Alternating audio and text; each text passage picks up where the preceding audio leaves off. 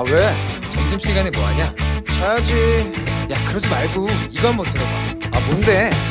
지금 당장 라디오를 켜봐. 나른한 오후 깨울 시사 토크쇼. 모두가 즐길 수 있고 함께하는 시간. 유쾌하고도 신나는 시사 토크쇼. 오태훈의 시사본부 이 시각 라디오 정보센터 뉴스입니다. 문재인 대통령은 오늘 해외에 파병된 해군 청해부대에서 코로나19 확진자가 발생한 것과 관련해 방역 의료 인력에 급파를 지시했습니다. 오늘부터 우리 국민도 유전자 증폭 PCR 음성 확인서가 없으면 국내에 들어올 수 없습니다. 정부는 최근 수도권에 이어 비수도권에서도 코로나19 확산세가 거센 상황이지만 일괄적으로 사회적 거리두기 단계를 3단계로 격상하는 것은 바람직하지 않다고 밝혔습니다. 국내 코로나19 4차 대유행이 전국으로 확산 중인 가운데 정부와 지방자치단체가 병상을 확충하면서 수도권의 생활치료센터는 다소 여유가 있는 편이나 비수도권 일부 지역의 경우 이미 포화 상태에 이른 것으로 나타났습니다. 중소기업계는 정부가 최근 제정된 공휴일에 관한 법률의 시행령을 만들 때 대체 공휴일 확대를 최소화해야 한다고 주장했습니다. 지금까지 라디오 정보센터 조진주였습니다.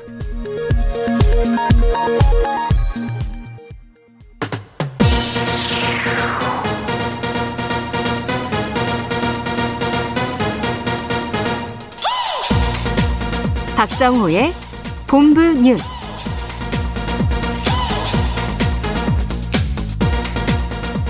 네, KBS 일라디오 오태훈의 시사본부 2부 첫 순서 이 시각 주요 뉴스를 분석해드립니다. 본부 뉴스. 오마이뉴스의 박정호 기자와 함께합니다. 어서 오십시오. 안녕하십니까. 예. 오늘도 1,600명대 확진자 나왔습니다. 네, 오늘 영시 기준 신규 확진자 1,600명 발생했는데요. 어제 발표된 1,615명보다 15명 줄었습니다. 코로나19 신규 확진자 지난 7일부터 9일 연속 4자릿수를 나타내고 있는데요.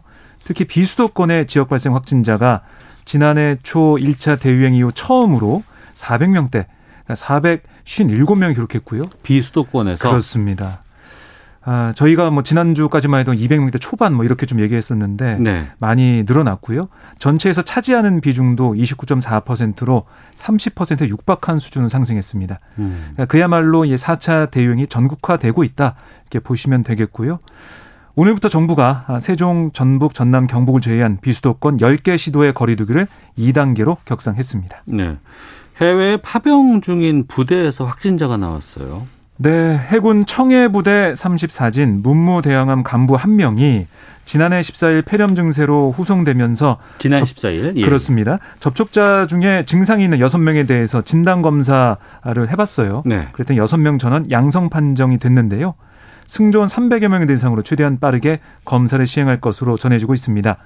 함정이란 곳이 밀폐된 공간이 많잖아요. 그렇죠. 환기도 쉽지 않고. 그렇습니다. 네. 또 환기 시설도 연결이 다 돼 있습니다. 예. 그래서 집단 감염 가능성이 우려되고요. 아, 또한 이게 기항지 항구에 접근을 했을 때 감기 증상이 식별됐다고 해요. 그런데 뒤늦게 간이 검사만 시행한 게 화를 키웠다는 지적이 나오고 있는데요. 문재인 대통령은 이 공중 급유 수송기로 급파해서 방역 인력, 의료 인력, 방역 치료 장비를 아, 하루속히 빨리 투입해라 이렇게 지시를 했습니다. 사실 청해부대 34진이 지난 2월에 출항했거든요. 네. 그러면서 승조원 모두 백신을 맞지 않았습니다. 그러니까 국내에서 파병제에 대한 우선 접종이 3월에 시작됐어요. 네. 그래서 이 34진은 아, 맞지를 않아서 확산 우려가 크고요. 좀 더 상황을 봐야 될 것으로 보입니다. 한편 청와대 행정관 한 명이 확진 판정을 받은 것과 관련해서 청와대에 오늘 얘기가 있었는데 같은 공간에 근무한 직원 가운데 추가 확진자는 발견되지 않았다고 합니다. 네. 더불어민주당 전 국민 재난지원금 지급을 당론으로 이제 추진하고 있는데 네. 정부와 이걸 결정을 해야 되는데 정부는 계속 선별 지원 입장 고수하고 있다고요. 그렇습니다. 마치 줄다리기를 보는 것 같은데요. 네. 김부겸 국무총리 오늘 국회 예결위 종합정책 질의에서 이 소득 하위 80%까지만 재난지원금을 주는 게 과연 옳은 일이냐 이런 민주당의 어기구 의원의 질의에 이렇게 얘기했습니다. 이 어려운 시기에 소득이 줄지 않은 분들에게까지 지원하는 것을 보통의 국민들이 어떻게 보겠느냐. 이 관점에서 기준을 정했다. 이렇게 얘기를 했고요. 그러니까 선별 지급안을 고수한 거죠. 아, 또 이 지급 대상 선별에 500억이 넘는 행정비용이 들어간다. 이건 불필요한 비용이 아니냐. 이런 또 어기구 의원의 지적에는 선별 지급을 하던 국민 전체 지급하든 관계없이 들어가는 비용이다. 라고 얘기를 했고요. 전 국민 지급을 하면 한 푼도 안 들어간다? 아, 그런 건 없다라고 음. 강조를 했습니다. 그러면서 보편 지급이 오르냐, 선별 지급이 오르냐 이런 논쟁은 조금 아닌 것 같다. 이 논쟁을 오래 할 수는 없다. 이렇게 밝혔고요. 홍남기 부총리도 계속된 의원들의 질의에 대해서도 선별 지원을 계속 고수하고 있습니다. 네. 어떻게 결정 날지는 좀 지켜봐야 되겠고요. 최재형 전 감사원장 국민의힘에 입당한다는 속보가 떴는데 입당했어요? 그렇습니다. 11시에 입당식이 있었습니다. 사실 오늘 저도 이 아침에 이 네. 현장을 좀 지켜봤는데요. 최전 원장이 여의도 당사를 찾아서 이준석 대표를 만난다. 이런 속보가 떴어. 10시 만난다고 해서 떠서 어, 이준석 대표와 최전 원장 각각 뭐 시간차를 두고 당사로 들어가는 모습을 봤는데 이렇게 입가, 입당까지 할 줄은 예상을 하지 못했습니다. 최 전 원장은 뭐라고 했냐면 좋은 정치를 함으로써 국민들께 보답하겠다. 온 국민이 고통받는 현실에서 가장 중요한 명제 전국개척을 이루는 중심은 제일 야당인 국민의힘이 되어야 된다. 이렇게 입당 배경을 밝혔고요. 네.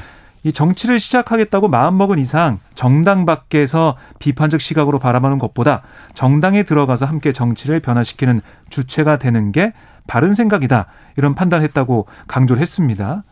아, 그리고 뭐 제 모든 걸 아, 이 청년들이 희망을 품고 살 수 있는 나라를 만드는데 바치겠다 이런 얘기도 했는데요. 이게 이제 국민의힘 밖에 있는 유력 주자의 첫 입당 사례죠. 윤석열 전 검찰총장이 이 선두에 선 야권의 대선 후보 경쟁 구도가 어, 뭐새 국면을 맞게 됐다 이렇게 볼 수 있겠습니다. 윤석열 전 총장은 반기문 유엔 전 사무총장을 만났다고요? 네, 반기문 재단 사무실을 방문했는데요. 네. 반기문 전 총장이 윤석열 전 총장에게 이렇게 얘기했습니다. 앞으로 많은 어려움, 난관이 있을 거다. 네. 진인사 대천명 자세로 열심히 하면 유종의 미를 거두지 않을까 이렇게 얘기를 했습니다. 이에 윤 전 총장이 명심하겠다라고 화답을 했는데요. 사실 반기문 전 총장 지난 대선 때 어, 행보를 대선 행보를 했었죠. 그때 아마 딱 기억을 하실 겁니다. 근데 반기문 전 총장도 그때는 이제 당 밖에 있었고 음. 그리고 당에 들어가지 않고 민심 행보를 계속 하는 모습을 보였고요. 윤 전 총장도 당에 지금 들어가지 않는 상태고 민심 행보를 하고 있거든요. 네. 비슷한 부분이 좀 많아서 음. 뭐 비공개 회동 때 어떤 얘기가 오갔을지 이거 좀 궁금한 상황이고요. 사실 윤 전 총장이 최근 지지율이 하락세 국면에 접어들었습니다. 그래서 뭐 어제 같은 경우는 진보 인사로 꼽히는 최정집 어, 고려대 명예교수를 만난 데 이어서 뭐 중도 제3지대를 대표했던 반 전 총장과 만났다. 그러니까 그동안 대권 도전 선언 이후에 좀 보수 일색 어, 반 문재인 일변도의 행보란 지적을 받아온 그런 면에 좀 벗어나기 위해서 네. 뭔가 외연 확장을 염두에 둔 게 아니냐 이런 행보로 풀이가 되고요. 이 범야권에서 그러니까 최재형 전 원장이 입당했기 때문에 어쨌든 대조적인 행보가 아, 두 주자 사이에 보여지고 있습니다. 네. 한국은행 금융통화위원회 지금 연 0.5%인 기준금리 유지하기로 했습니다. 네, 지난해 7월부터 아홉 번째 동결인데요. 사실 그동안 시중에 돈이 많이 풀렸잖아요. 네. 그래서 자산 가격 거품, 뭐 가격 가계 대출 급증, 인플레이션 이런 부작용에 대한 우려가 커지고 있거든요. 그래서 이주열 하는 총재도 지난달 24일 이 물가 안정 목표 운영상을 설명회에서 연내 늦지 않은 시점에 통화 정책을 질서 있게 정상할 필요가 있다. 그래서 연내 기준금리를 올리는 것을 기정사실로 예고를 했습니다. 네.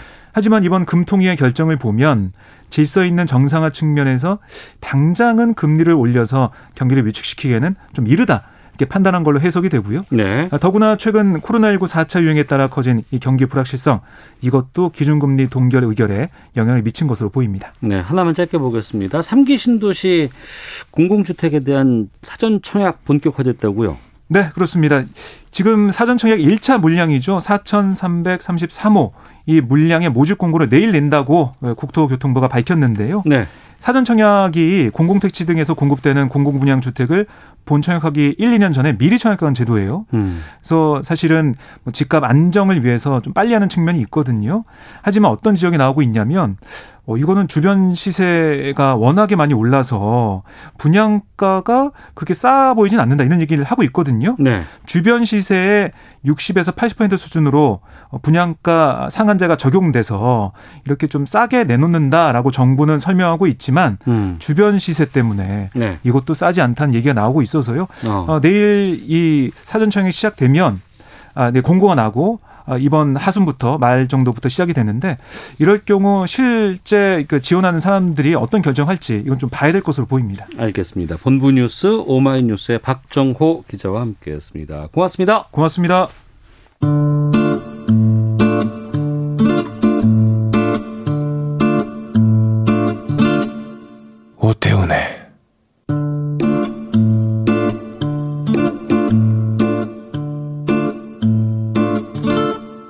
시사본부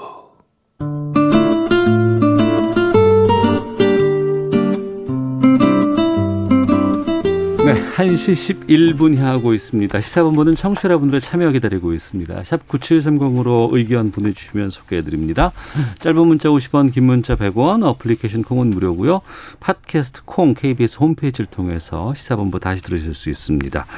그리고 콩에서 일라디오를 보이는 라디오로도 만나실 수 있습니다. 콩 앱 켜시고 일라디오 채널 화면 하단에 캠코더 마크 있는데요. 이거 누르시면 영상으로 바로 보실 수 있습니다. 유튜브를 통해서도 생중계되고 있습니다. 목요일 촌철살인의 명쾌한 한마디부터 속 터지는 막말까지 한 주간의 말말말로 정치권 이슈를 정리하는 각설하고 출발하겠습니다.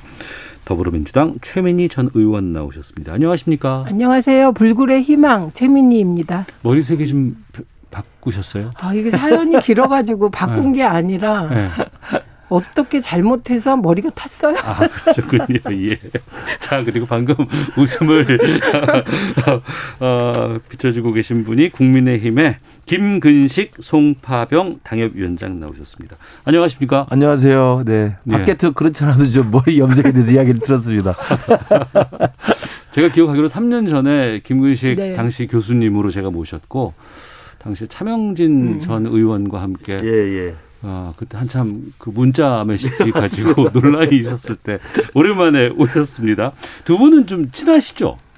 어떠세요? 그쵸. 자주 관계가? 뵙죠. 아, 예, 예, 예. 예. 요즘은 언론 토론할 때 뵙고 예. 옛날에는 이제 같이 그 그런 적 일한 적도 있죠. 음. 김근태 선배랑 우리가 예. 같은 무리였습니다. 아, 그러셨습니다. 자, 이렇게 두 분과 함께 오늘 각설하고 시작하도록 하겠습니다. 오전에 어, 최재형 전 감사원장이 국민의힘에 입당했습니다. 이 입당에 대부분 전격 이런 수식어가 붙더라고요. 관련된 인서트 듣고 두 분과 말씀 나누겠습니다. 오늘 이렇게 어, 최재형 전 감사원장께서 우리 당에 합류해 주신 것은 어, 다시 한번 진심으로 감사드릴 일입니다. 그리고 어, 문재인 정부에 대해서 어, 경종을 울리고 그리고 내년에 정권 교체를 이루는 과정 중에서 어, 역할을 하시겠다고 어, 선언하신 우리 최재형 당원님의 앞으로의 행보를 어, 저도 당원의 한 사람으로서 지켜보고 또 어, 응원하겠습니다. 어, 제가 어, 여러 당원 동지들과 함께 어, 힘을 합쳐서 우리 국민의 수건인 정권 교체 나아가서 보다 나은 미래 희망을 가지고 살 수 있는 나라 만드는데 예, 제 모든 것을 바치도록 노력하겠습니다. 감사합니다. 네, 국민의힘 이준석 대표와 최재형 전 감사원장이 오늘 오전에 만난다라는 보도들은 접했어요. 그런데 갑자기 이 자리에서 입당을 하겠다는 선언이 나왔고 또 그 자리에서 바로 입당까지 했습니다.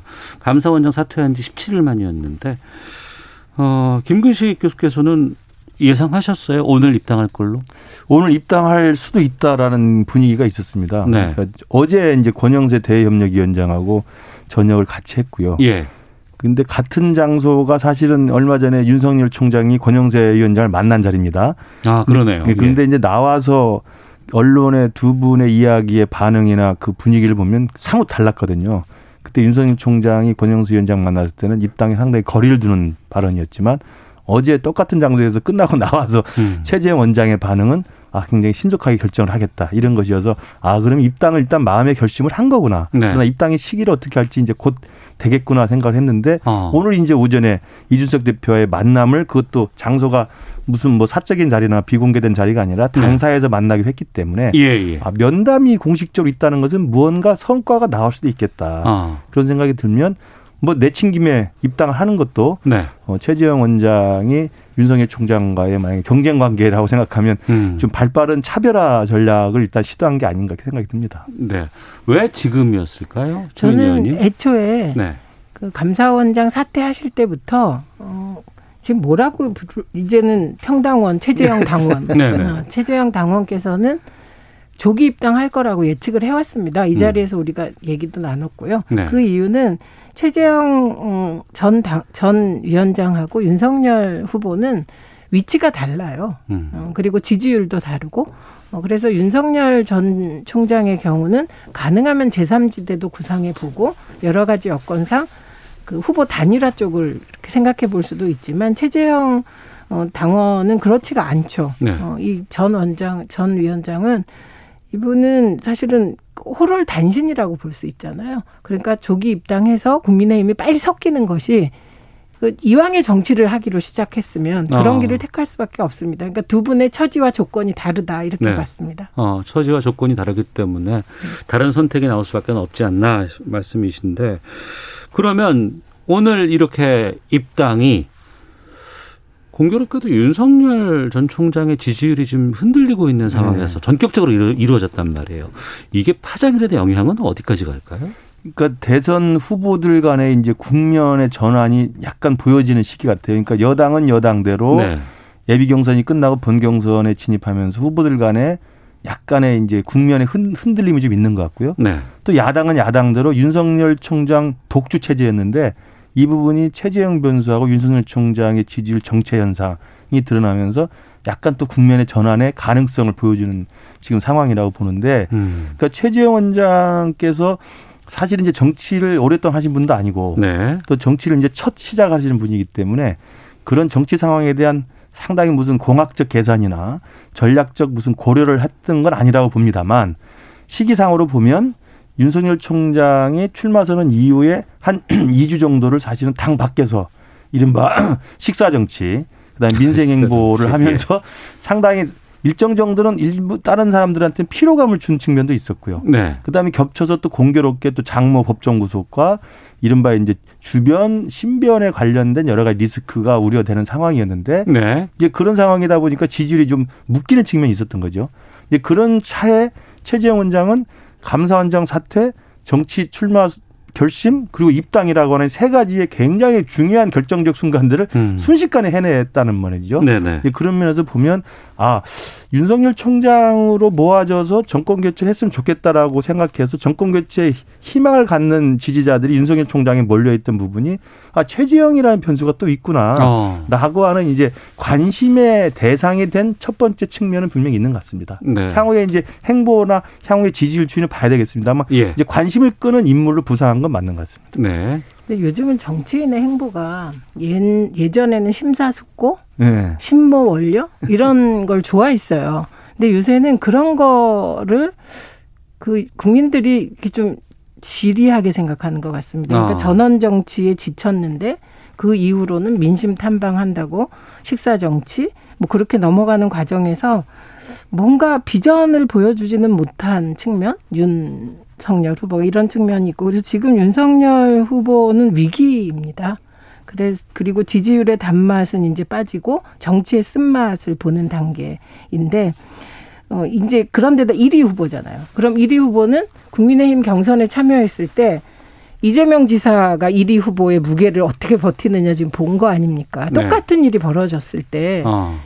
사실은 그 여야의 경쟁보다 당내 경선 과정에 그, 그 경선이 더 괴롭거든요. 같은 지지자를 놓고 지지자의 마음은 얻어야 되는데 네. 후보들 간에는 경쟁해야 되니까 그런 여러 가지를 고려했을 때 윤석열 후보는 되게 결정하기 힘든 상황에 있다. 반면에 최재형 원장은 저는 다음 주 정도 되면 여론조사 추이가 최재형 원장이 지금 4, 5위 이렇게 되거든요. 네. 저는 이게 뭐 3, 4, 그러니까 한 4위? 4위로는 치고 올라올 것 같고 제가 말씀드리는 건 그냥 다자구도의 지지율이요. 음. 왜냐하면 지금 양자구도 이렇게 여론조사 의미 없습니다. 그거는 그냥 그 언론이나 여론조사 기관들이 하는 거고 그거보다는 다자구도의 추이가 중요하거든요. 그 추이에서 윤석열 총장에게 상당 폭이 빠져서 최재형 전 원장 쪽으로 넘어갈 것이다. 네. 이렇게 봅니다. 그러면 정말 위기가 오겠죠. 윤석열 후보 쪽은. 그 과정이 진행되려면 두 가지 조건이 있어야 한다고 봐요. 그러니까 물론 이제 그렇게 되는 건 이제 윤석열 총장 입장에서 최악의 시나리오인데 네. 두 가지 전제 조건이 돼야 되는데 첫 번째는 윤 총장이 끝까지 입당을 미뤄야 됩니다. 어, 어. 그러니까 아 이제는 입당은 이제 조금 더 미뤄야 되겠다. 왜냐하면 이제 최지영 원장이 신속 입당을 하는 차에 같이 덩달아 입당하기 조금 좀 어색한 모양새가 될 수 있잖아요. 그럴 수 있죠. 입당이 예. 계속 미뤄지는 상황이 되면 그리고 입당이 미뤄지는 이유가 뭐 중도층 공략이라고 이야기를 합니다만 지금 최 의원님 말씀대로 입당을 했다가 거기 지금 기다리고 있는 투사들이 많잖아요. 홍준표 의원도 있고. 음. 그러니까 저 투사들 그, 그 공격에 내가 맷집이 좀 힘들다. 내가 네. 좀, 좀 거- 어렵다라고 생각을 해서 몸을 사리는 측면에서 만약 입당을 저- 주저하는 거라면 지지율은 더 빠질 수가 있습니다. 그래서 아. 입당이 미뤄지고 입당이 미루는 그 이유가 상당히 당내 경선에 대한 부담 때문에 그런 것이라면 정치를 아직 잘못 시작하고 있는 거죠. 음. 정치란 그렇게 시작하면 안 되는 거거든요. 네. 들어가서 깨지고 맞으면서 정치의 맷집과 자기 근력을 키우는 건데 그런 부분에 대해서 아마 윤석열 총장 측에서 생각을 해야 될 것 같고요. 두 번째 조건은 뭐냐면 이제 오세훈 효과입니다. 오세훈 모델입니다. 네. 지금 우리 국민들은 다 기억을 하고 있죠. 4월 7일 서울시장 선거에서 오세훈 시장이 사실은 국민의힘 후보로 결정될 때부터도 역전골을 벌였고 후보가 된 다음에 당 밖에 유력한 앞서가는 지지율을 가졌던 안철수 후보를 꺾으면서 역전골을 벌였고 그렇죠. 드라마 그- 썼죠. 그리고 예, 본선에 가서 또 박영선 후보를 이기면서 서울시장이 됐어요. 그러니까 예. 이제는 야당인 국민의힘의 후보가 된다는 것이 어떤 막강한 힘과 저력이 있는지를 보고 있는 거거든요. 어. 그렇기 때문에 사실상 오세훈 모델이라는 것은 뭐냐면 당 밖에서 지지층을 넓히겠다는 안철수식의 이 정치라는 게 지금의 국면에서 과연 효과가 있겠느냐. 어. 그래서 이런 두 가지 변수를 윤석열 총장이 심사숙고해서 제가 볼 때 지지율 빠지지 않고 지지율을 유지한 채로 끝까지 당 밖에서 정말 막판 단일화를 할 것인지 그게 불가능하고 그게 이익이 아니라고 생각한다면 지금이라도 저는 쿨하게 들어와서 국민의힘 경선판에 참여하는 게 저는 훨씬 낫다고 그럼 생각합니다. 윤석열 전 총장을 바라보는 국민의힘의 시각도 한 달 전과는 다를 수밖에 없겠네요. 우선은 장모가 법정 구속되는 그 장면은 네. 그 국민의힘 쪽에 전략가들이 계실 거 아니에요? 그러니까 고민이 많아졌을 거다. 그리고 지지자들도 사실 충격적이잖아요. 그리고 윤석열 후보 쪽의 태도를 보았을 때는 장모가 무죄 받을 걸 확신하는 느낌이었잖아요. 근데 반전이 있어서 그때부터 어려움이 시작됐는데 이미 신속 입당의 시기는 놓쳤습니다. 그러니까 안철수 대표가 계속 점점점 밀려서 지금 존재감이 미미해진 것도 재보궐 선거 때 그냥 국민의힘에 호를 단신으로라도 입당해야 되는 거죠. 음. 그 입당 시기를 놓치면서 밖에 있다가 결국은 후보도 못 되는 이런 상황이 벌어졌거든요. 그런데 윤석열 총장의 경우는 장모가 구속됐기 때문에 입당을 못했고 왜냐하면 어 방패막이가 필요한가 이런 느낌을 주니까 그리고 이번에는 최재형 전 원장에게 허를 찔린 겁니다. 이렇게까지 신속 입당할 거라고는 생각 못했을 거예요. 아, 허를 저- 찔렸다. 네, 예. 적어도 최재형 전 원장이 정치 참여 선언 정도는 하고 입당할 것이다. 이렇게 생각했을 텐데 그런 면에서 최재형 전 원장은 누군가의 조언을 받고 있는데 굉장히 능숙하고 어. 현명한 사람의 조언을 받고 또 최 전 원장도 그걸 잘 받아들이고 있다. 이런 느낌이 듭니다. 그 말씀 비교가 된다는 뜻 아니에요? 네. 그리고 어 그래서 이미 어, 신속 입당을 할 그 시기는 놓친 거죠. 정치는 타이밍인데 그리고 어. 오늘 반기문 총장 만난다는 예, 거기 예. 때문에 만났습니다. 예. 그리고 그거 그 누가 그런 행보를 하는지 잘못된 행보죠. 그것도 왜냐하면 반기문 총장이 성공한 모델이면 만나도 아. 되는데 네, 네. 지금 계속 제2의 반기문 될 거라는 비판이 있는데 반기문 총장을 만나면 남는 거는 문재인의 반기를 든 반기문 총장을 만나나? 뭐 이렇게밖에 안 되는 거기 때문에 아. 네. 저도 이제 윤석열 총장의 지금 행보를 보면 지금 시기가 굉장히 결정적인 상황인 건 맞아요. 그러니까 어. 굉장히 critical한 국면이기 때문에 이 상황에서 윤 총장 본인도 마찬가지고 윤 총장 캠프에서도 지금까지 상황을 좀 재점검해보고 그 지금의 노선과 기조를 유지할 것인지 아니면 전격적으로 새롭게 전환을 할 것인지를 심사숙고할 필요가 있다고 보고요. 음. 이제 저는 이게 여당의 지금 후보들 이 경선이나 야당의 후보 경쟁도 저는 이제 드는 생각이 국민들의 그 지지의 성향이라는 것은 사실은 어떻게 보면 간단하게 보면 그 정권 교체를 바라는 야권 지지 성향의 주- 국민들은 또 야권의 승리가 가능한 후보면은 그 올라탈 옮겨 탈 수가 있습니다 얼마든지 네. 또 여권도 마찬가지예요 음. 이재명 후보든 이낙연 후보든 또 그 누구든 그 사람이 좋아서 지지하는 열성 팬들이 있는 반면에 네. 그 외에는 어떤 사람이냐면 노- 문재인 정부를 지키고 문재인 정권의 정권 재창출에 이길 수 있는 사람이라면 옮겨 타는 거거든요. 다시 말하면 꽝 잡는 게 매라는 게 가장 간단한 도식입니다. 음. 그래서 지금 야당은 또 야권 지지층은 그동안 윤석열 총장이 문재인 정부와 각을 세웠고 추윤 갈등 속에서 맷집을 키우면서 버텨왔고 반문의 어떤 핵심 상징으로 돼 있었기 때문에 꽝 잡는 수 있는 매구나 네. 라해서 모여 있었던 겁니다. 근데 꽝 잡는 매가 윤석열이 아니라 다른 사람일 수도 있다라는 게 생기는 순간 이건 사실은 굉장히 흔들리게 돼 있거든요. 네. 이제 그런 이제 파열음이 과연 최재형 원장이 치고 들을 것이냐는 두고 봐야 되는 문제고 똑같이 여당에서도 이재명 후보가 독주 체제로 갔습니다만 어 이번에 예비 경선을 보니까 좀 불안하다. 음. 말이 너무 좀 험하다. 네. 그다음에 좀 불안정해 보인다. 이런 것들이 아 그렇다면 이낙연 후보가 윤석열을 이길 수 있는 여론조사가 나오는 순간 아그 꽝을 다른 사람이 잡을 수도 있겠다. 이렇게 되면 또 옮겨 탈 수가 있어요. 그래서 저는 그 제가 아까 계속 말씀드린 오세훈 시장 성공 모델을 보면 알겠습니다. 특정 후보가 모든 지지를 갖고 있는 것이 오롯이 자기만의 지지는 아닙니다. 네. 야권이든 여권든 꽝 잡는 매에 대한 집결 현상이 있는 거거든요. 그 네. 부분을 좀 주시해야 될 것으로 보입니다. 자, 각설하고 최민희, 김근식 두 분과 함께 말씀 나누고 있습니다. 그럼 자연스럽게 좀 여당 쪽의 상황도 좀 살펴보도록 하겠습니다. 준비된 인서트 있는데요. 듣고 말씀 나누겠습니다.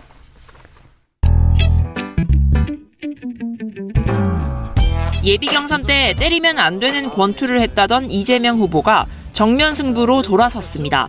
본인을 되돌아보셔야지.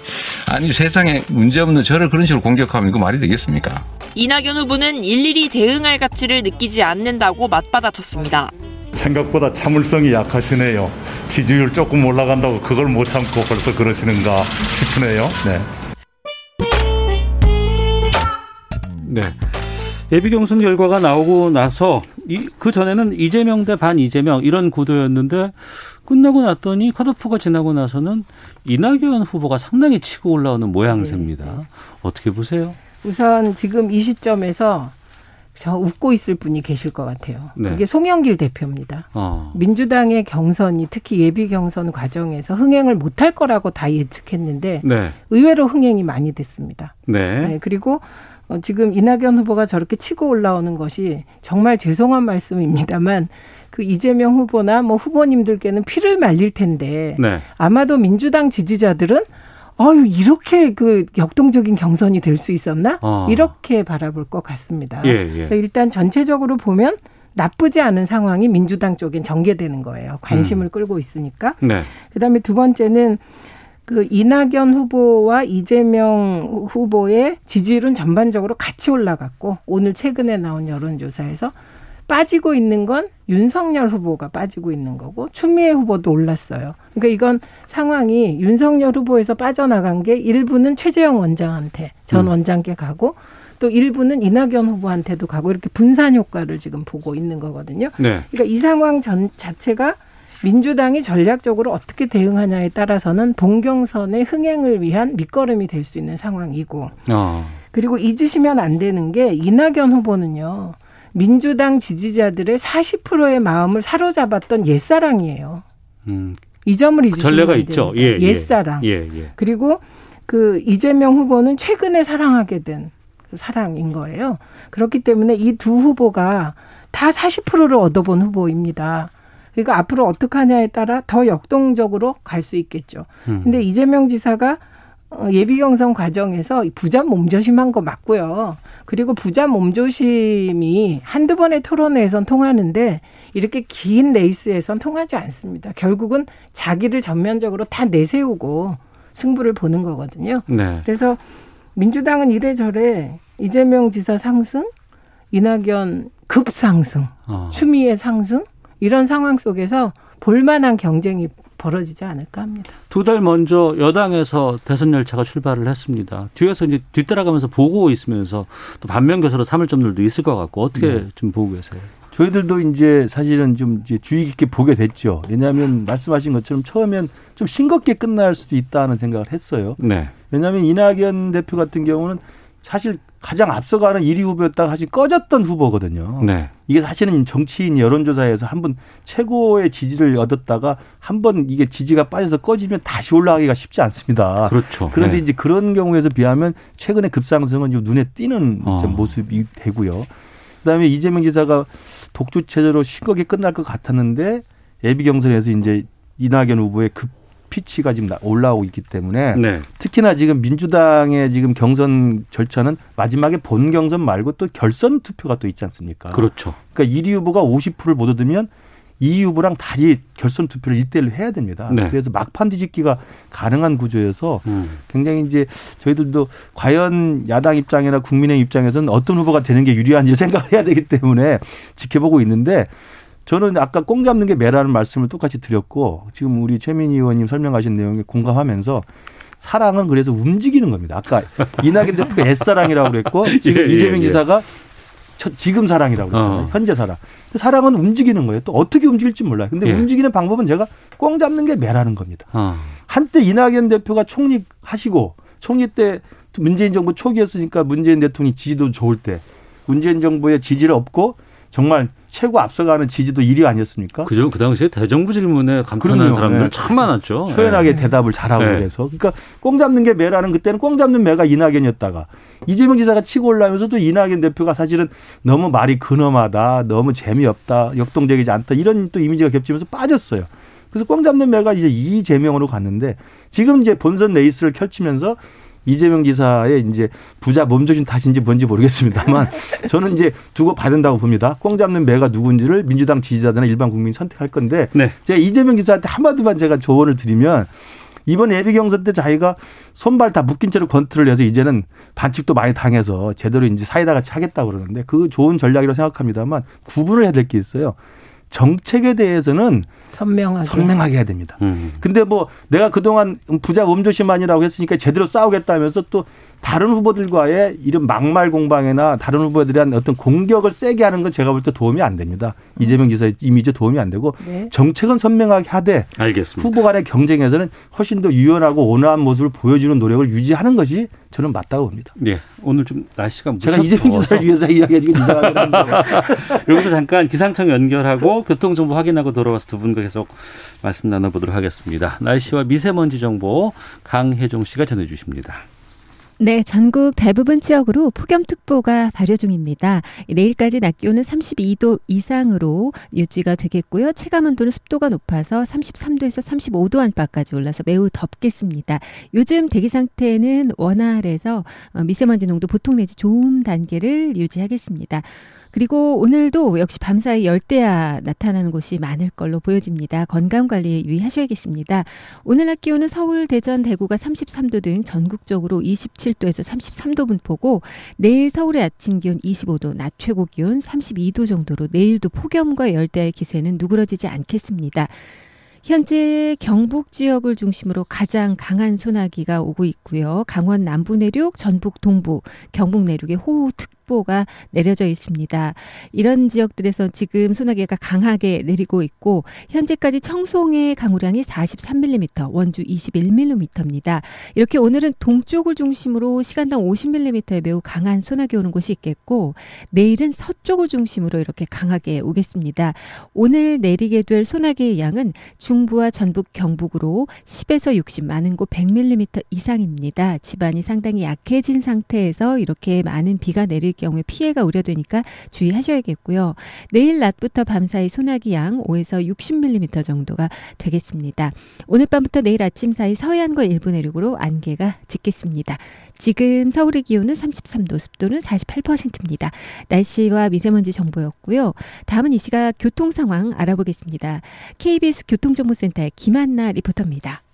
네, 지금 점심시간에 들면서 교통량은 많이 줄었는데요. 돌발 구간으로 정체되는 곳들이 있습니다. 먼저 서울 양양고속도로 양양 방면 화도 부근 3차로에서 작업을 하고 있어서 남양주 요금소부터 화도 나들목까지 4km 정체되고 있고요. 이후로 동홍천 나들목에서도 작업 때문에 5km 밀리고 있습니다. 또 인제터널 부근에서도 3km 정체인데 역시 작업 구간이니까요. 참고 운행하시기 바랍니다.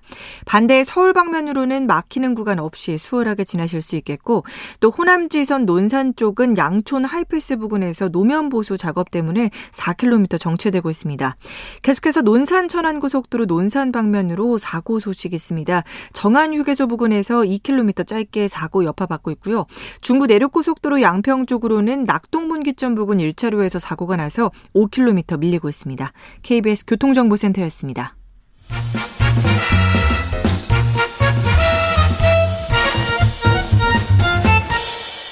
오태훈의 시사 본부. 네, 각서라고 돌아왔습니다. 청취자 김민준님께서 김근식 교수님 반갑습니다. 문자 보내주셨고 1989님은 늘 귀 기울이는 최민희 의원님 헤어스타일 보려고 콩 들어왔습니다. 멋집니다. 장순애님 여당 후보들은 상처받는 말 삼가고 서로 정책 대결했으면 좋겠습니다. 5446님 최재형 전 감사원장이 과연 당내 경선 과정을 버틸 수 있을지 지켜봐야겠네요. 라는 문자들을 보내주셨습니다. 최민희 의원님, 그 여당 상황 지금 보면은 어찌됐건 간에 새롭게 좀 분위기는 좀 뜨고 있는 것 같아요. 어떻게 가야 된다고 보세요, 이제 그러면 레이스를? 일단 가장 큰 변수는 코로나 4차 팬데믹이고 네. 이로 인하여 전반적으로 경선이 연기될 것 같습니다. 음. 근데 이게 우리는 이렇게 쿨하게 얘기하는데 각 후보는 경선 연기가 과연 이게 플러스 마이너스 어떻게 될까 정말 머리, 머리가 뭐. 바쁘실 네, 겁니다. 근데 어쨌든 연기가 될 것 같습니다. 그러면 휴직기가 올 것 같아요. 그럼 아마 그 휴직기 사이에 각 캠프가 전략도 점검하고 이렇게 될 것 같아요. 어, 그래서 요건 지켜보시면 될 것 같고 중요한 건 윤건영 의원이 글을 하나 올렸어요. 예, 예, 예. SNS 올렸더라고요. 어차피 이번 대선이 양자 대결로 갈 거고 음. 그러면 2% 내지 3%의 박빙 승부가 될 텐데 네. 경선 과정에서 서로 상처를 주면 후보들끼리 음. 지지자들에게 상처를 주고 뭐 그럼 이렇게 가면 안 된다 이런 걸 올렸는데 이재명 후보가 즉시 그 정말 전적으로 동의한다 이런 글을 올렸고요. 그리고 곧 다른 후보들도 올릴 것 같습니다. 그래서 그게 정답이에요. 그래서 음 아까 김근식 교수님이 말씀하셨듯이 정책은 선명하게. 그러니까 이재명 후보 같은 경우는 이게 대한민국이 지금 경제 규모가 작아서 문제가 되는 게 아니고요. 수출이 안 돼서 문제가 되는 게 아니에요. 돈은 벌어들이는데 그 돈이 국내에서 안 도는 게 지금 문제잖아요. 이 불평등과 양극화, 일점 극화 문제를 해결할 대안으로 기본소득, 기본주택, 기본금융이 금융을 내세웠는데 그게 국민들께 소구력이 생긴 겁니다. 그게 뭐 100% 완벽한 정책은 아니지만 아 그래도 저렇게 대안을 제시하는구나 이렇게 그래서 그런 정책은 선명하게 가고 태도는 예의 바르게 가야 가야 된다. 그 전적으로 동의하고요. 네. 그리고 이낙연 후보의 경우 잊으시면 절대 안 돼요.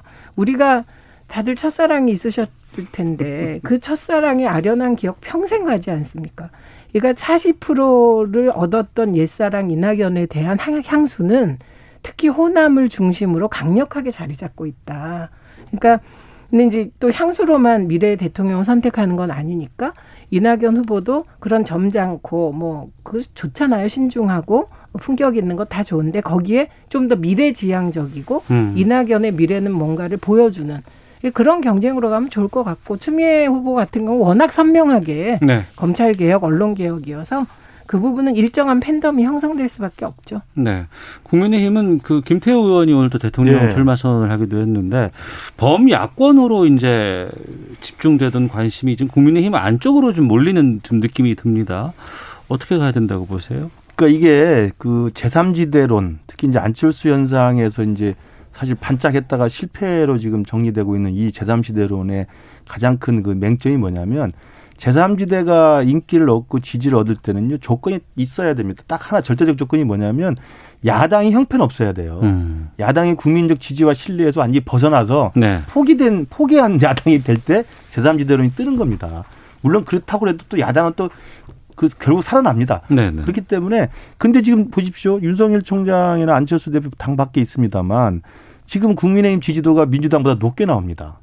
그러니까 국정농단 사태 이전으로 돌아가 있는 상황이에요. 그게 뭐 이준석 현상인지 아니면 뭐 김근식 현상인지 모르겠습니다만 국민의힘이 상당히 과거의 극단적 강경 보수 층과는 좀 결별을 하고 네. 상당히 중도로 외연 확장을 하면서 상당히 합리적이고 실력 있는 사람들 중심으로 음. 많은 스피커들이 나와 있다는 걸 국민들이 아는 거거든요. 네. 그 그냥 가- 대표적인 상징적 사례가 이제 재보궐 선거의 압승 아닙니까? 그래서 국민의힘은 이미 지지도가 40% 가까이 되는 경우가 있어요. 그리고 음. 민주당을 앞서가는 거기 때문에 당 밖에 있는 아주 강력한 후보를 하더라도 국민의힘 당 정당 지지보다 안 나옵니다. 네. 그런데 바깥에 있을 필요가 없는 거죠. 저는 그래서 네. 윤석열 총장께서 지금 critical한 국면이라고 제가 말씀을 드리는데 지금 상황에서 지금까지 행보를 한번 재점검해 보시고. 새로운 노선들을 고민할 때가 됐다고 생각합니다. 예. 그러니까 세상이 엄청 빨리 바뀌어 가지고요. 그럼요. 어제 오늘 여론조사에서 뒤집혔습니다. 음. 그러니까 민주당이 어, 역전을 했어요. 근데 이럴 때가 위험한 거죠. 국민의힘 입장에서. 그러니까 재보궐선거 이후에 그 한 두 달 동안 네. 민주당은 송영길 대표 굉장히 고생했잖아요. 그런데 경선이 진행되고 또 송영길 대표가 굉장히 균형 잡힌 태도, 특히 극단적인 문재인 대통령 지지자들, 국민들에 대한 경고, 예. 뭐 중심을 잡아오면서 아. 그 안정감이 돋보이고 이준석 대표는 상대적으로 지금 막 여성부 폐지, 통일부 폐지에 재난지원금 합의했다 알겠습니다. 번복하고 이런 것 때문에 이게 지지율이 역전됐잖아요. 이 음. 부분은 민주당에겐 희망을 국민의힘에게는 다시 성찰할 기회로 네. 돌아봐야 되는 상황이죠. 알겠습니다. 두 분께서 여론조사 추이를 각자의 입장에 맞게끔 말씀해 주셨습니다만 이게 정확한 조사를 언급한 건 아니기 때문에 네. 유의미하지 않은 걸로 정리를 하고 아, 하나 주제를 더 좀 한 번씩만 좀 보고 맞춰야 될 것 같은데 한명수 전 총리 재판의 증인 관련 의혹 계기로 이 법무부라든가 대검찰청 그동안 그 감찰했었거든요. 여기에 대해서 어, 박범계 법무부 장관이 감찰 결과를 발표를 했습니다. 합동 감찰 결과에 대해서 나왔는데 넉 달 동안 진행된 감찰 결과였고 부적절한 수사 관행이 있었다. 이제 이런 부분이 발표가 됐습니다. 여기에 대해서 이제 어떻게 보고 계시는지 입장 한 번씩 듣고 맞추도록 하겠습니다. 최민희 의원님, 예. 우선 김학의 전 법무부 장관 차관 관련하여 대법원이 그 해당 사건을 파기환송했습니다. 그 네. 파기환송하면서 한 얘기가 부적절한 수사 관행과 재판 관행이 있었다는 거예요. 예, 예, 예. 예, 그거는 기소한 이후에 증인들을 불러서 검찰이 조사를 했다는 거예요.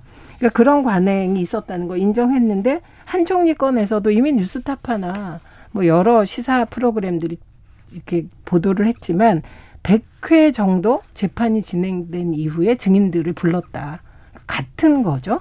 예, 그래서 이런 부분들을 언급한 건데 이런 거는 저는 뭐 이번에 음. 하나의 그 모범 사례가 되고 그게 규칙으로 정해져서 다시는 이런 일이 없어야 될 것 같고 지금 문제가 되는 게 피의 사실 유포 부분인데 적어도 어제 발표 이후에는 피의, 피의 사실 유포가 안 됐으면 좋겠습니다. 네. 누구에게 유리하건 누구에게 불리하건 음. 이건 관행으로 자리 잡아야 되고 그다음에 한명숙 총리 사건을 잘하는 입장에서 보면 한명숙 총리는 이건 공식적으로 법무부가 그런 부적절한 수사 관행이 있었다고 어, 봤고 그리고 김학의 차관의 예로 보면 대법원 판례상 이건 피, 파, 파기환송될 건이기 때문에 네.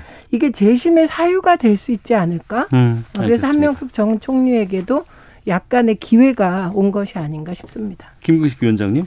예, 뭐 굉장히 뭐 태산 명동의 서일필이라고요. 뭐 우리 법무부 장관이 직접 나서서 그 감찰을 다시 좀 다- 드잡기도 하고 또 법무부 장관 이례적으로 직접 발표를 했잖아요. 그렇습니다. 이런 일은 사실은 뭐 정치적으로 상당히 고려를 한 거라고 볼 수밖에 없습니다. 음. 그리고 이제 한명숙 사건에 대해서 우리 최민희 의원님은 이제 재심할 수 있다고 보는데 저는 사법 체계를 근본적으로 흔드는 일이라고 보고요. 이미 대법에서 최종 판결에 나와서 다 확정된 사안이고 그 추미애 장관의 그 추상 같은 윤석열 검찰총장 현직 총장을 징계하고 감찰하면서까지 뒤졌는데도 안 나왔던 이야기를 다시 한번 박봉희 장관이 이제 재탕을 한 거에 불과한데 네. 어제 나온 재탕의 결과에서도 이 한명숙 사건을 재심할 만한 만한 충분한 사유는 전혀 나오지 않은 겁니다. 그래서 음. 저는 이 부분은 사실은 정치적 저는 마지막 그냥 뭐라고 할까요? 헌 사라고 할까요? 헌사. 이렇게 열심히 노력했습니다. 저희들이 네, 네. 하면서 종이에 대해서 음. 그런 식의 아마 정치적 빚갚음을 좀 하려고 했던 게 아닌가 싶고 알겠습니다. 그다음에 이제 중요한 것은 이게 뭐 100회를 불러가지고 증언을 연습을 재판 시켰다. 이후에. 예, 그러니까 연습을 시켰다고 그러는데 또 그 실제로 그 재판 그 검사 기소를 담당했던 검사들 항변은 뭐냐면요. 관련자 4명을 9개월에 걸쳐서 100번 조사를 한 거예요. 네. 그러면 한 달에 두세 번 꼴 부른 아니요, 거예요. 재판 이후에. 아니, 그러니까 재판 이후에도 공소를 유지해야 되니까. 아니, 그러니까 공소 유지 그래서 이후에 증언 9개월 동안 4명의 관련자를 100번을 수사했, 조사했다는 이야기를 지금 그건 다 거두절미하고 그냥. 100회에 걸쳐서 증언 연습을 했다 이렇게 나와 있어서 그거는 팩트가 그 부분에 대해서 다릅니다. 아니, 그 마무리하려고 그쪽에서 이야기한 거예요. 이렇게 붙으시면 시간이 별로 없어서 그 부분에 네. 대해서는 아닙니다. 아니 그거는. 팩트를 네. 이야기하는 겁니다. 그래서 알겠습니다. 그 부분에 대해서 박봉희 장관이 너무 예. 침소봉대했다는 생각이 듭니다. 아니 네. 법무부 장관이 침소봉대해서 사실이 아닌 걸 얘기했으면 그건 말이 안 되는 그렇죠. 거죠. 알겠습니다. 100회 예. 부적절한 수사가 있었다가 팩트입니다. 그러니까 그게 9개월 동안 4명에 대해서 100번을 조사한 걸 그렇게 아니, 예, 박수라고 이후에 여기서 거두절미한 마치도록 거예요. 하겠습니다. 박수라고 마지막에 거예요. 예, 예. 자, 최민희 의원님, 김근식, 송파병 국민의힘 당협위원장 두 분과 함께했습니다. 두 분 말씀 고맙습니다. 고맙습니다. 감사합니다. 오태훈의 시사본부는 여러분의 소중한 의견을 기다립니다. 짧은 문자 50원, 긴 문자 100원의 정보 이용료가 되는 샵 9730, 우물정 9730번으로 문자 보내주십시오. KBS 라디오 앱 콩은 무료입니다. KBS 라디오 오태훈의 시사본부. 지금 여러분은 대한민국 라디오 유일의 점심 시사 프로그램을 듣고 계십니다. 네, 사회에 존재하는 다양한 이슈에 대해서 가감 없이 생각을 표현하는 시간입니다. 세상의 모든 리뷰 김선영 문화평론가와 함께합니다. 어서 오십시오. 안녕하세요. 예, 좀 늦게 뵙습니다. 죄송합니다. 워낙 치열하셔서. 예, 예. 먼저 방탄소년단 소식 잠깐 전하고 가죠. 네. 7주 연속이었습니다. 네. 이게 지난주에도 말씀을 드렸지만 이제 끝난 기록이 아니라 예. 계속해서 현재 진행형인 기록이기 음. 때문에 네. 저희가 이제 계속해서 좀 업데이트를 해드리려고 해요. 그러니까 지난주에 저희가 이제 신곡이 나왔기 때문에 이제 바톤 터치의 가능성에 대해서 말씀을 드렸잖아요. 네. 근데 실제로 지금 7주 연속 1위를 이어가는데 어, 미국에서 가장 이제 대중적인 지표라고 말하는 라디오 청취자 수가 음. 꾸 준히 증가를 하고 있거든요. 버터가 네. 맞습니다. 그래서 신곡의 가장 큰 경쟁자가 역시 이제 어. 버터가 되지 않을까. 그래서 네. 사람들이 이제 그 가능성에 대해서도 어. 이제 많이들 밝게 전망을 하고 있어요. 네. 그리고 Permission to Dance. 아, 네. 예, 보니까 저도 봤어요. 뮤직비디오 보셨어요? 네, 벌써 1억 view 한참 넘었고 네, 그렇죠. 여기저기서 이제 뭐 리뷰 네. 뭐 이런 건 쭉 나오는데 네.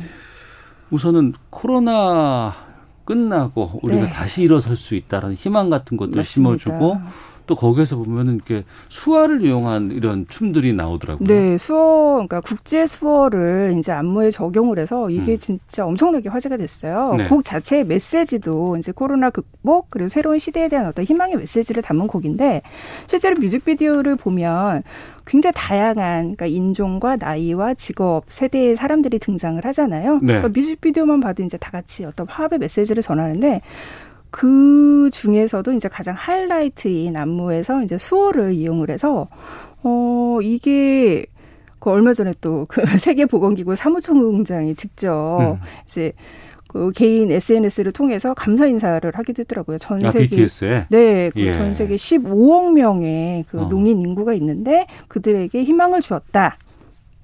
그러니까 이게 굉장히 적절한 메시지인 게 우리가 코로나 시대에 어 자꾸 이제 격리를 하고 음. 또좀 자꾸 이렇게 혐오 범죄가 많이 생기고 이런 일들이 글로벌 이슈로 떠오르고 있는데 네. 이런 상황에서 이제 글로벌 팝 제왕으로 우뚝 선 방탄소년단으로서 굉장히 좀 폭넓은 보편적인 메시지를 던진 거죠. 어.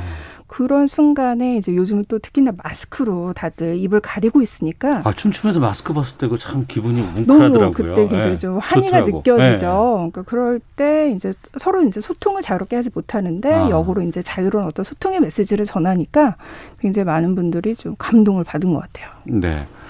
지금 마스크 벗는 얘기를 드렸습니다만 네. 이제 지금 6월 말까지만 해도 네. 7월 되면 우리가 백신 좀 많이 맞고 있으니까 맞습니다. 네. 괜찮아지겠지라는 것들 이것 때문에 공연계, 뭐 여행계, 문화계 뭐 어느 곳에서 다시 일어설 수 있겠다 싶었는데 지금 네. 상황은 그렇진 않아요. 와, 그- 너무 지금 이 재확산이 좀 맞습니다. 심각한 지금 상황인데 비상 상황이죠. 이게 공연계라든가 문화계, 예술계 네. 계속해서 지금 이게 퍼지고 있다면서요. 그렇죠. 지금 그 연일 최다 확진자 수가 이제 최다 기록을 계속 경신을 하면서 네. 특히나 이제 문화계에서 다시금 직격탄을 맞고 있는데 지금 이게 방송가에서도 이제 확진자 수가 이제 계속 증가를 하는 바람에 이제 초유의 결방 사태라든지 제작 중단 상황이라든지 이런 일들이 계속 발생을 하고 있어요. 네. 특히나 이제 영화계 같은 경우에는 원래 여름이 이제 1년 중 가장 성수기잖아요. 뭐 그렇죠. 추석 이런 명절과 함께. 예, 방학 때. 네, 예. 그렇죠. 그래서 여름에 이제 뭐 최근에 극장가에서도 뭐 블랙이도 같은 대작이 또 개봉을 해서 이 작품이 또 닷새 만에 뭐 130명, 최근에 일주일 130만, 만에 네. 네, 150만 명을 이제 돌파를 하면서 음. 이렇게 영화가 있어야 사람들이 극장으로 옮길 거 아니에요, 발을. 그리고 한번 그 닫혀 있던 것을 한번 누가 탁 터트려 맞습니다. 주면 물꼬를 터주는 게 예, 중요하죠. 쭉 가죠. 예. 그러니까 그동안 되게 극장가가 열악했던 게 그렇게 사람들이 이끌어낼 만한 대작이 개봉을 하지 않았어요. 근데 예. 이제 블랙 이도우도 그렇고 또 나우진 감독이 제작을 한 랑종이라는 호러 무비도 올여름에 굉장한 기대작으로 많이들 관심을 모으고 있었는데 네. 이게 딱 그 12일부터 우리가 수도권 그 사회적 거리두기 4단계로 격상이 되는 바람에 음. 이제 극장이 10시 이후에는 운영을 못 해요. 네. 그렇기 때문에 원래는 이제 심야 시간에 직장에 퇴근한 직장인들이 이제 많이들 극장으로 가는데 어, 상영 횟수가 예년에 비해서 이제 절반으로 줄어들면서 음. 어떤 이런 흥행으로 인한 어떤 문학의 활기를 기대할 수 없게 된 게 굉장히 좀 암울한 상황인 거죠. 네. 저희도 지금 방송국 스튜디오에서 두 분, 아, 저기, 어, 김평론가와 말씀을 나누고 있습니다만, 네. 특히 TV 같은 경우에 보면, 네. 뭐, 저희들은 뭐 방역 수칙을 잘 준수해서 이걸 제작했습니다라는 네, 네. 자막은 항상 나오거든요. 맞습니다. 근데 어떨 때 보고 있으면, 어, 저렇게 많은 사람들이 한 공간에 저렇게 있어도 될까? 마스크도 안 쓰고, 이런 걱정들이 좀 있어요. 네, 안 그래도 이제 최근에 그런 게 논란이 됐었던 게 이제 뭐 보이스킹이라는 그 오디션 프로그램이 이제 그 5월 달에 첫 방송을 시작을 했는데요. 그때 첫 방송에서 모든 출연자가 한꺼번에 무대 위에 올라갔는데 거의 90명 가까운 출연자가 마스크를 쓰지 않고 노래를 하는 음. 그런 풍경이 연출이 됐어요. 네. 근데 그때 물론 이제 확진자 수가 지금처럼 많지 않았다고는 하지만 이게 굉장히 밀집돼 있는 한 공간에서 밀집돼 있는 그 출연자들의 모습 자체가 시청자들에게는 굉장히 위화감을 주는 거죠. 음. 우리는 마스크를 쓰면서 그래, 우리 모이지 말라고 그러는데 그렇죠. 저쪽에서는 다 노래 부르고 방송 에서는 뭐 하고 있네, 막 방역. 수칙을 어기고 있는 거잖아요. 예, 예. 그러니까 그게 시청자들에게도 굉장히 좋지 않은 메시지를 준 거고 어. 실제로 이제 방역 지침도 약간 어긴 그런 거기 때문에 아, 방송가만 무슨 방역 면제 지역이냐 이런 비판의 목소리가 굉장히 많이 나왔어요. 그래서 지금 또 이렇게 확산이 되니까 방송가에서 좀 더 이렇게 방역 지침을 강화해야 된다 이런 의견들이 많이 나오고 있죠. 네. 지금 그 체육관 러닝머신도 시간당 6km 이하로 내, 낮춰야 될 정도로 네, 네, 네, 조심스러운 맞습니다. 상황인데 네. 뮤지컬이라든가 공연장에서 이런 거 얘기하고 노래하고 이런 부분들 상당히 좀 걱정이 되거든요. 여기서도 좀 확진자들이 꽤 나오고 있다면서요. 네, 그러니까 그좀 우려가 되는 게 여태까지 이제 공연계에서는 음. 아 그동안 공연계에서는 자체적으로 방역을 잘 준수를 해서 확진자 수가 집단 감염이 나온 사례가 한 번도 없거든요. 네. 그렇기 때문에 공연장은 안전합니다라는 네. 것들이 있었죠. 그래서 좀 많이들 와주세요 이렇게 네. 얘기를 했는데 최근에 대학로 소극장에서 집단 감염 상태 관객에게 처음으로 이제 감염이 된 사례가 발생을 했어요. 아. 근데 그거는 이제 소극장이 이제 지하에 위치해 있어서 환기에 좀 어려움이 있었고 아마 소극장이기 때문에 관객과 배우가 좀 이렇게 가까운 근거리에 위치해 있었기 때문에 이렇게 감염이 이렇게 좀 확산이 돼서 어, 지금 공연장 가뜩이나 이제 올해 상반기 들어서 조금씩 관객 수가 증가하고 있어서 약간 희망찬 분위기로 시작을 했는데 어, 이런 집단 감염 사태가 다시 발생을 하면서 그리고 이제 또 거리두기가 격상이 되면서 어, 다시금 침체기가 되게 오래가지 않을까 이런 부분들이 좀 우려가 되고 있는 상황이에요. 네. 게다가 지금 논란이 됐던 건 그 미스터 트롯 콘서트인가요? 네, 그렇습니다. 그러니까 수도권이 4단계가 되고 네. 지역은 이제 어, 오늘부터 어제부터 이제 2단계로. 2단계로 이제 네. 바뀌었습니다만 이걸 따라서 뭐 그 수도권이 안 되니까 다른 지역에 가서 이걸 갑작스럽게 변경하고 이랬다가 또 취소가 되는 좀 논란이 있었다면서요. 그렇죠. 그러니까 미스터 트롯 같은 경우에 이제 아마 대형 콘서트에서 가장 많은 아마 관객들이 좀 그 관심을 가지고 있는 대형 콘서트 중 하나인데 네. 어, 최근에 이제 청주에서 콘서트가 열렸어요. 청주는 그때 당시에 아직 이제 1단계 상황이었기 때문에 네. 이렇게 뭐 어떤 뛰어 뛰어앉기를 준수해야 된다, 된다든지 그런 지침들이 강하지 않았어요.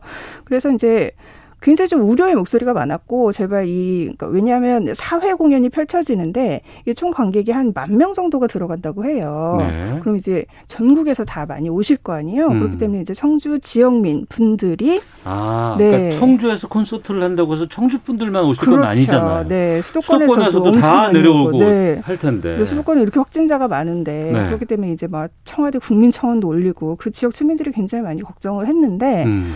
어 어찌됐건 이게 아직까지는 그 거리두기가 1단계였기 때문에 이렇게 그 공연을 중단시킬 만한 어떤 기준이 없었던 거예요. 그래서 기획사라든가 이런 네. 쪽에서는 강행을 하려고 강행을 했었고. 했죠. 네. 그래서 실제로 시, 콘서트가 진행이 됐어요. 예. 근데 이제 그 현장 사진이 이제 어. SNS를 통해서 공개가 됐는데 정말 띄어쓰기 앉기 없, 그러니까 띄어 앉기 없이 음. 관객들이 굉장히 밀집된 상황에서 공연이 이루어져서 그거에 대한 비판의 목소리가 엄청 높았죠. 음. 그래서 최근에 수도권에서 공연을 이제 취소하고 또 다른 거리두기가 좀 이렇게 낮은 단계에 있는 지역에서 콘서트를 하려고 했었는데 네. 이런 청주 콘서트 강행 때문에 여론이 안 좋아지니까 뒤늦게 음. 취소를 하는 아, 그 그런 사태가 있었습니다. 대해서는 네.